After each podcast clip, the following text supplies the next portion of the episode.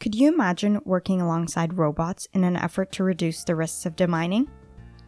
Or better, working in a completely different environment, like, say, Cambodia?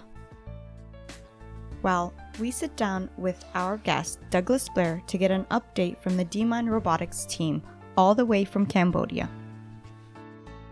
We will be delving into the innovative and extremely collaborative business approach that Demine Robotics is using in their operations in Cambodia. And later, we discuss the impacts of using Demine robots as opposed to the human labor historically seen in the field.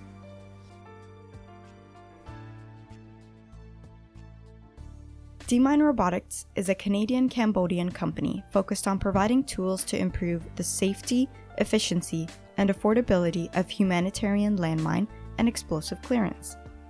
Founded at the University of Waterloo as the Landmine Boys, Demine Robotics is now field testing robotics for non destructive excavation of explosives in Cambodia. Douglas Blair, the CFO of Demine Robotics, has joined the team after completing his Master's of Business, Entrepreneurship, and Technology program at the University of Waterloo, with the CEO and co founder of Demine Robotics, Richard Yim.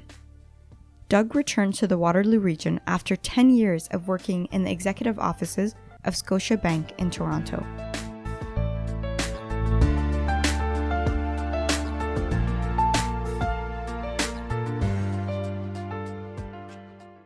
Hello, and welcome to today's episode of The Diffuser.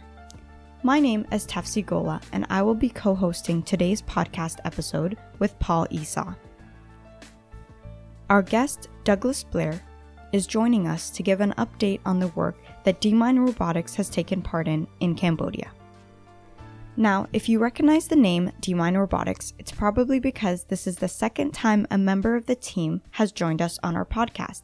Last June, we interviewed co founder Richard Yim on the innovative work that he's been doing in Cambodia.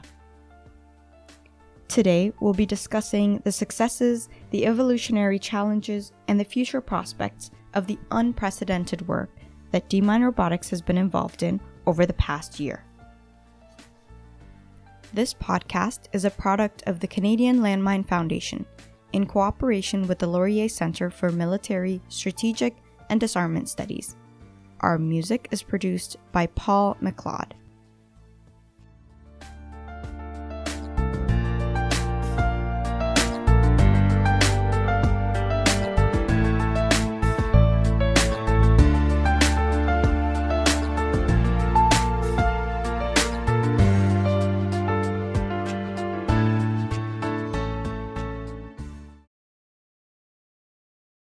Hi, Doug, and welcome to the Diffuser.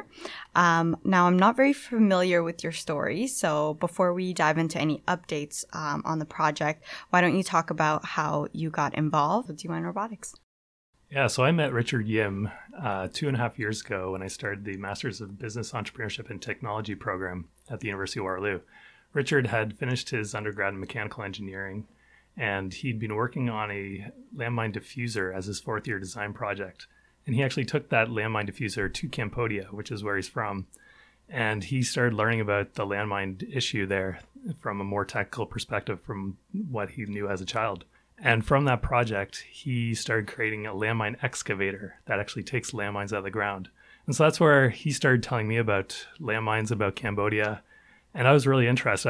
I I was thinking, like, how is it that people are still doing this job by hand? It just seems like crazy to me there must be a better way. And so what Richard was working on was a robotic excavator that took the hand shovels out of the deminers' hands and uh, put them in using uh, a controller to actually take the landmines out of the ground. I was working on my own project during that time. I was uh, working on a fintech company. Actually, I used to work at Scotiabank for ten years, and so I had uh, big aspirations for that. But I had two kids during that time, and uh, I started looking at the world in a different way.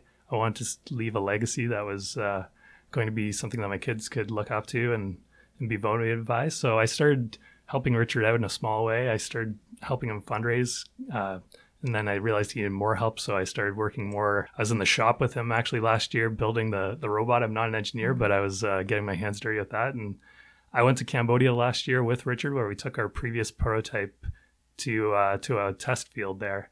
Uh, the robot didn't work as well as we had hoped, but what I did see is when we went to meet with the NGOs and some of the government uh, people there, is that there was a lot of promise in what we were doing, and they saw this as a really good solution, a new tool for them to use. So I'll say hi to you as well, Doug. Hi, Paul. Um, I know we've actually met before, so I feel kind of bad acting as if you're a stranger to me. We've met at the CPA at Conrad Grebel uh, University College together for a number of Tuesdays in a row over the last couple of years. And I've been really impressed to hear some of your presentations about Demine Robotics and just the trajectory of the project. Also, I mean, this is a cool moment for me because the first ever diffuser podcast that I created was an interview with Richard Yim, who's one of the co-founders of Demine Robotics at the time when I, when I talked to him last June, I believe, uh, you guys were testing an earlier reiteration of the of this robot. And what's been impressive to me is actually how much this project and this robot has evolved over the last uh, couple of years of the project. How it's gone from being, I think, two different uh, prototypes to being one prototype that was mobile, based upon, a, I believe, a tractor engine and a large excavator on the front, to now being a much more significant machine. So, can you give me an update on just like in the last year where the project has evolved from when I last talked to Richard to uh, the actual robot today? Yeah, so a lot of things have changed in the last year uh, since we were in Cambodia. We realized that the machine itself needed a big upgrade, and doing it here and shipping it there was not going to be a, a way forward for us. So we had quite a few personnel changes. And when uh, Richard was in Cambodia, he met through teaching at a university there some very eager, some very talented Cambodian engineers. And they took a look at our machine and were like, they can do it better and they can do it faster. So they went to work. They started working in a very basic shop uh, outside of Phnom Penh and started building uh, our new excavator, which is probably four or five times larger than the last one in terms of weight and uh, maybe twice as long and wide as well. And uh, with that new team, we also had a, a, Waterloo engineer, a new grad, who had been working as a fourth year design program on a, uh, a, unit that could connect with our with our robot. And he went down to Cambodia as well, and he brings uh, like a systems design background. So that uh, was helping our, our project as well to get uh, a new face in there as well to to uh, start building this more robust machine. So we took this machine and uh, they built it within a three or four month period. And we actually got into live testing with the Cambodian peacekeeping forces in October, November of last year. And from there, we've uh, we've been testing it on one day, two day tests, and from that, we've now been able to get uh, a local NGO, actually the Norwegian People's Aid. It's uh, an NGO that works in Cambodia, but they're uh, funded by the Norwegian government, and they they approached us and saw the benefit of this solution and uh, we're going to be starting field testing with them in late april early may Wow. Okay. Things have definitely moved along from my last talk to you guys. So that explains, first of all, why your team has grown significantly. I think almost doubled in size from when I uh, from your Kickstarter project now to when I was looking at it about a year and a half ago.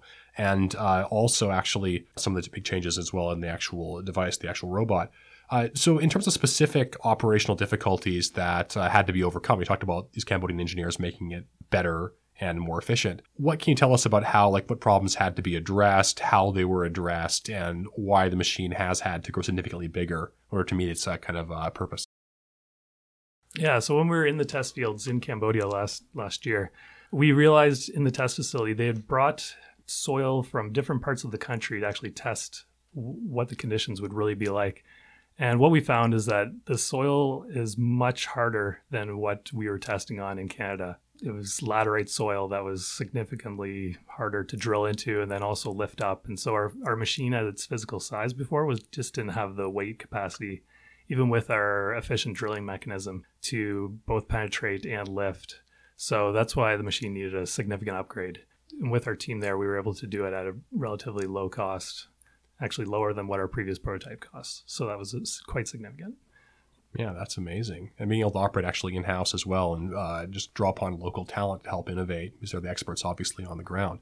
So I've heard as well mentioned that uh, I think believe from Richard that the difficulty of trying to protect the main components of the machine from a potential landmine explosion uh, within the excavator module is also an important kind of innovation or problem for uh, the team to overcome. So how have you guys tried to address that problem? Yeah, so that's a definite issue that we're working on right now to build in shielding in front of our drilling mechanism, which sits out front of the machine. and then protecting the mechanics of the machine, the the brains of the machine as well, because we have a control station on there as well. So I'm not specifically involved in that part, but we are looking at different materials, different types of uh, formations to protect the machine from from a blast.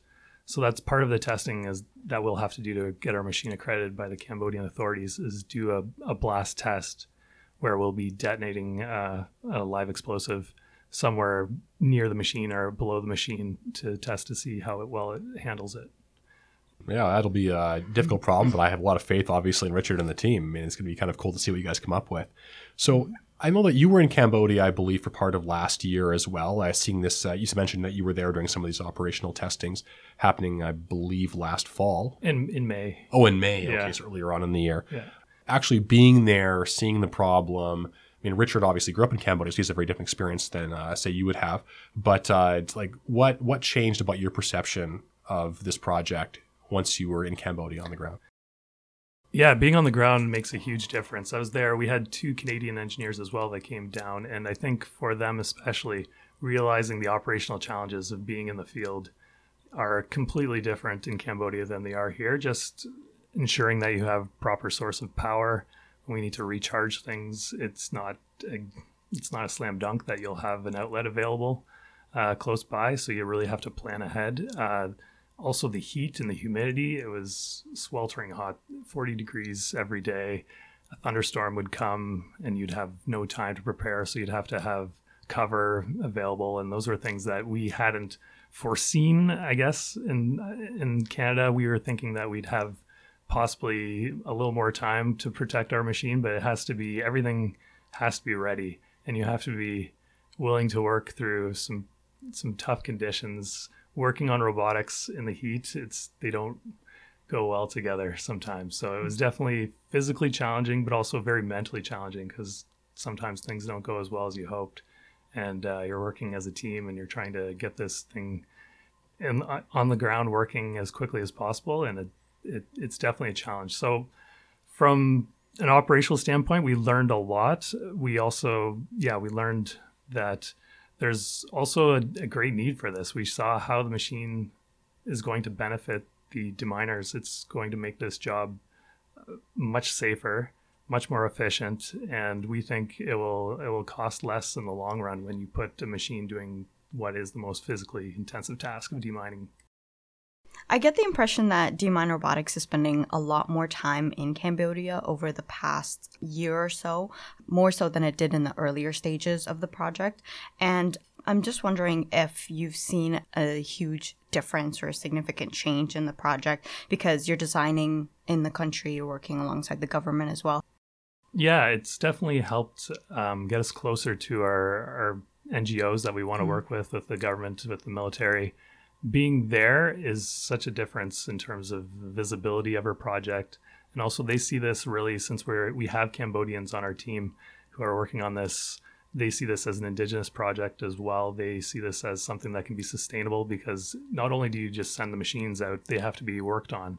Uh, any kind of machinery does, so it has to have maintenance as well. So we have Cambodians who have the skills, who have been trained to to be engineers, to be maintenance people, uh, they're involved in the project, so it's definitely it's it's changed and for the better. And we will still do engineering in Canada, but we will we will need if we expand this beyond Cambodia, we'll need local people with the skills that can make these machines work for the long term. So, since your time in Cambodia, then have you faced any new challenges regarding the different kind of working conditions? I heard no, you said the different weather conditions are difficult, especially working in the heat. But are there any other sort of uh, challenges you faced? The working culture, there's a language barrier and a cultural barrier as well. Yeah, so we definitely um, we were working at a very basic shop in Phnom Penh for the last year, and during monsoon season, it had flooding in the shop. Um, also, we use uh, our our young Cambodians are sometimes have other projects on the side as well, so keeping them focused. We uh, there's definitely a cultural aspect in terms of how you you work. You work at different times. It's not nine to five. You do like intensive work at one time, and uh, we we try to stay focused on the job. But sometimes you need parts, and it slows down. But uh, We're now moving into our own office space, which is definitely going to help our team uh, become more together. We'll have everyone in one space pretty much all the time. Uh, we even have living quarters there as well. So we have actually two uh, University of Waterloo co-op students who are who are going to be coming to Cambodia for the summer and working on the team as well, and they'll be in that same space. Uh, it'll be challenging. There currently are power outages in Phnom Penh, so we have to ensure that we're we're working with that. It's a little unpredictable, but sometimes half the day might be lost to to power outages. We uh, we do a lot of uh, Google Hangouts video chats to to know how everything's going. We have scheduled meetings every week, and when you're in Canada, it's 12 hour difference. Someone has to be up early and someone has to be up late at night. So it, there's a lot of challenges we face, but with modern technology, with video chats and and messaging, and uh, we use a lot of project management tools to uh, organize ourselves, even though we're in different places often uh, that's how you get around these things. And we have a very enthusiastic team. So when when we're focused and we're building, as you can tell by our, our latest machine, we built it very quickly. When we show professional engineers what we did in such a short period of time, they're just amazed. And then you tell them how much we spent on it, and then they're shocked. But those are the challenges. But we definitely have have worked with those challenges and have excelled. So do you guys have kind of a ballpark figure you give for the expense uh, or the cost of this machine if you're going to sell it to a government, or is that still being so, worked on? Yeah, it's still being worked on in terms of what the value is for for the government or NGO that's working on it. But we have our base cost that that we're working with. But there's a number of factors that play into that. We can't put a final number on it quite yet. You've just launched a Kickstarter. You're in charge of fundraising, and fundraising has kind of seemed to be one of the most difficult parts of this project historically because it is kind of an NGO, and you've got a very important product, but it's difficult to get it to market because of all the innovations that you have to do along the way, and because, as you know, I mean, uh, funding right now in demining is difficult to get. It's not necessarily the uh, at the forefront of the global consciousness right now, even though it's still a significantly salient problem in places like Cambodia. Uh, so, how is the Kickstarter going? What's the impetus behind the Kickstarter? And also, kind of, what's the six month, I guess, forecast and goals for the immediate future? Yeah, so a big part of the Kickstarter is to both raise awareness and to raise funds as well. So we're reaching a, a larger audience than what we'd be able to if we were just fundraising locally. Uh, so the Kickstarter, we had an event last Thursday where uh, we we kicked it off with a very diverse group of uh, backers and supporters. And the first day, we raised 10% of our $50,000 goal. Wow. And so now we're four days in and we're now at 23%, I think I just checked. So we're, we're on our way. Uh, we still have a long way to go, but it's it's definitely it's raising the word that this is still a prevalent problem. We still we have a solution that I think will help be a, a definite tool in the toolbox. Um, so for the next six months, our main objective is to get this machine working in the field in real world conditions. And so from that, we will hope to have enough of a runway in order to do a, a larger fundraise to get this machine past uh, just tests and then show the benefit and the, the value of the machine so that we can get this machine into production. In our last podcast, the last diffuser podcast with Richard Yim, he had mentioned that you were going to potentially look at tackling active conflict zones as the Demine Robotics scale its equipment. Is that something you're currently working on, or is it something expected more so for the long term? Yeah, so we've had early discussions with local ground vehicle makers for, for military purposes. It's not something we're specifically working on this time, but it's part of the vision of our company is that we want to be able to remove explosives all throughout the world, and explosives are going to be in places like Afghanistan and Iraq where there's current conflicts happening. We see the future of unmanned ground vehicles becoming as prevalent as drones and unmanned aerial vehicles are in, in, in military purposes. So uh, we, like with that expansion, we hope to be part of that. We hope to be building a machine that's going to be part of the team that's going to re- be removing those concealed explosives. It's definitely part of our, our vision and our future. It's it's something where we're working on the technology right now, the base technology to make that happen. Okay, so you're kind of waiting to scale on that sense and master all the challenges that you currently may have in Cambodia before you go on to other countries as well. Yeah. So once we're in the field test operations, we are finding many, many challenges that we never really would predict in building this type of machine. So we need to get our, our hands dirty, get our feet on the ground and understand all those challenges before we, we really start to scale. And it's definitely a, it's a learning process, but I think we're we're taking the right steps to to make that happen. So, being such an innovator in the field and really changing the way that people and organizations um, view this area of work and study, have you experienced any pushback or resistance to the changes that Demine Robotics is leading? Because it's very groundbreaking um, what you're doing. Do you see these types of innovative shifts as being significant or necessary in other areas as well? Yeah, so when I was in Cambodia and I went to the the National Landmine Conference there, it was eye opening to hear from some of the top people in these organizations who would talk about demining and how humans are the most efficient, or maybe not the most efficient, but the most affordably efficient way of, of doing it. They are the most um, dexterous. They can work in any kind of conditions. It doesn't matter what it is and so they don't always see the value of machinery. I guess they've they've looked in the past. They've seen the big machines that come in and do uh, mechanical excavation, which is excellent in very flat, no vegetation areas where the soil is very similar. Like you don't have any rocks or anything, and so they've seen these machines work, but only in very idyllic conditions, which is not the case for the majority of, of minefields. And I think they have trouble seeing outside of the box, like seeing where robots, where machines can actually help out. And I think what our machine is hopefully going to prove, and I think we have some people who are on board, but not everyone at this point, is that uh, new types of machines, like machines that can individually uh, remove landmines and use technology and use a cluster of different machines as well. That's that's the future of robotics, and I think when they start seeing the examples, like if a startup team like us can actually produce something that is usable, if you put more money into these types of innovations, you get more engineers, more innovators in this type of area, I think they'll start seeing the benefit. And that's when hopefully the funding will come because currently it's a very tight funding situation where they have a mandate to clear so much minefield. And if they don't meet those targets, they're not getting another contract. So they have to use what's tried and true. And what's tried and true is manual deminers. To get our, our to be an innovator, it's definitely it's it's tough. Like you have to be out there, putting yourself out there, putting your your mechanics out there, putting your engineers to a job that there's no defined goal. We're we're basically trying to to build something that is as usable as possible at this time and hopefully they they see the benefit from that and can see the same vision that that we have. And that's why we we try to focus on the organizations that want to champion this technology. So right now, Norwegian People's Aid, they came to us. They have a similar vision to what we have. They have uh, been innovators. They use demining dogs that use uh, this to their smell to sniff out explosives.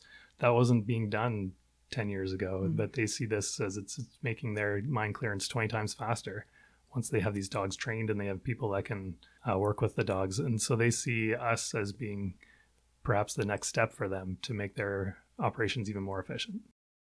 Yeah, we actually had a previous podcast about the demining dogs uh, that are operated by the Norwegian People's Aid and the possibility of actually, uh, I guess, adopting them once they retire out of the program. So that's an interesting segue there. A question that I have on that note this is kind of counterintuitive from a Western perspective, or at least from a Canadian perspective. But do you get any pushback from, uh, say, a heavily uh, human labor intensive field like demining, where it's a very dangerous work, but it provides stable employment and a, a significant upgrade in quality of living for some deminers, uh, when they see the possibility of a excavation robot coming in and taking away at least some of the jobs in that field? I mean, I, am not sure about that, but is that, a, is that something that actually does come up in your conversations with with the deminers on the ground? Yeah, I know Richard definitely has spoken with a number of deminers, and the response is overwhelmingly positive. They see this not as something that's taking away their job. They see this as something that's going to help them do their job. Um, they use metal detectors. No one's complaining that there's there's metal detectors. Um, it's it's used by a human. The robot will be used uh, ultimately operated by a human. Um, we see not a decrease in the number of deminers coming from this. We actually see an increase because the deminers will then be utilized for doing detection, doing other jobs that are, are safer and that would actually make the job go faster. So we're primarily focusing on the most difficult task physically for the, the deminer themselves. And they they see this as an advantage for them. Um, anytime you can put a tool into their hands that's going to make their job easier, make it safer, make sure they come home at night, it's something they see as a positive. So I, I haven't heard of anyone complaining their, their jobs won't be um, available in the future. So, being in the fields, I feel like just a general question have you seen any areas where there needs to be innovation in a different way as well? So, when you're here and you're doing your research or looking into it, you see that there's a need for these robots in the field. However, when you get there and you see all these sorts of challenges, would you say that you've seen sort of a need for even more technological advancements?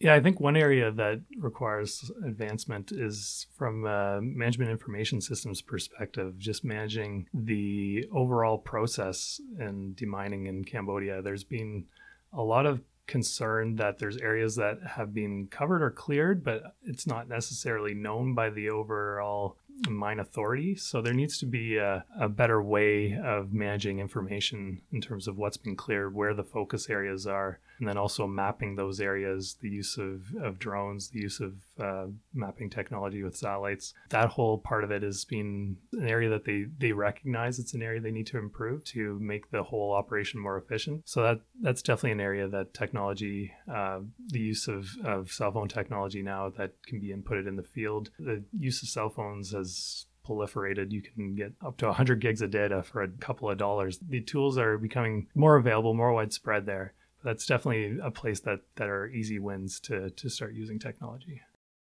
Thank you so much for coming and joining us um, on this interview, Doug. And we wish you the best on your Kickstarter, as well as uh, the project and all the wonderful um, groundbreaking work that you are doing in Cambodia. Wish you all the best.